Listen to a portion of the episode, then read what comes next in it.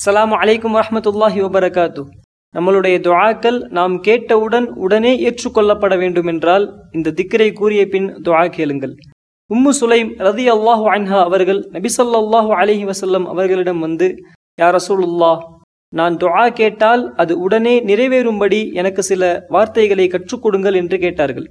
அதற்கு நபி ஸல்லல்லாஹு அலைஹி அவர்கள் சுபஹானல்லாஹ் பத்து தடவை அல்ஹம்துல்லா பத்து தடவை அல்லாஹு அக்பர் பத்து தடவை கூறி நாம் துவா கேட்டால் அல்லாஹ் கூறுகின்றான் கது ஃபால்த் நீங்கள் கேட்டதை நிச்சயமாக நான் கொடுப்பேன் என்று.